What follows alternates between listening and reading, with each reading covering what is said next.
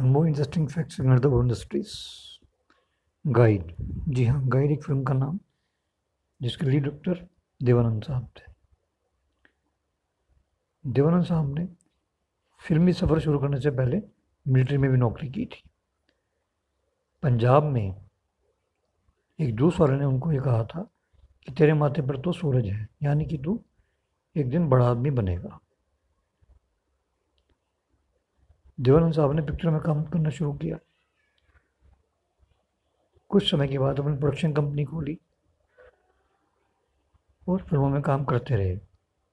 Acting भी production भी direction भी। क्या आप जानते हैं 1970s में कोर्ट के एक ऑर्डर ने देवानंद साहब को ब्लैक कोट कहने से मना कर दिया था।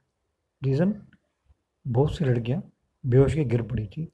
या कुछ लोगों कुछ लड़कियों ने आत्महत्या कर ली थी। Thank you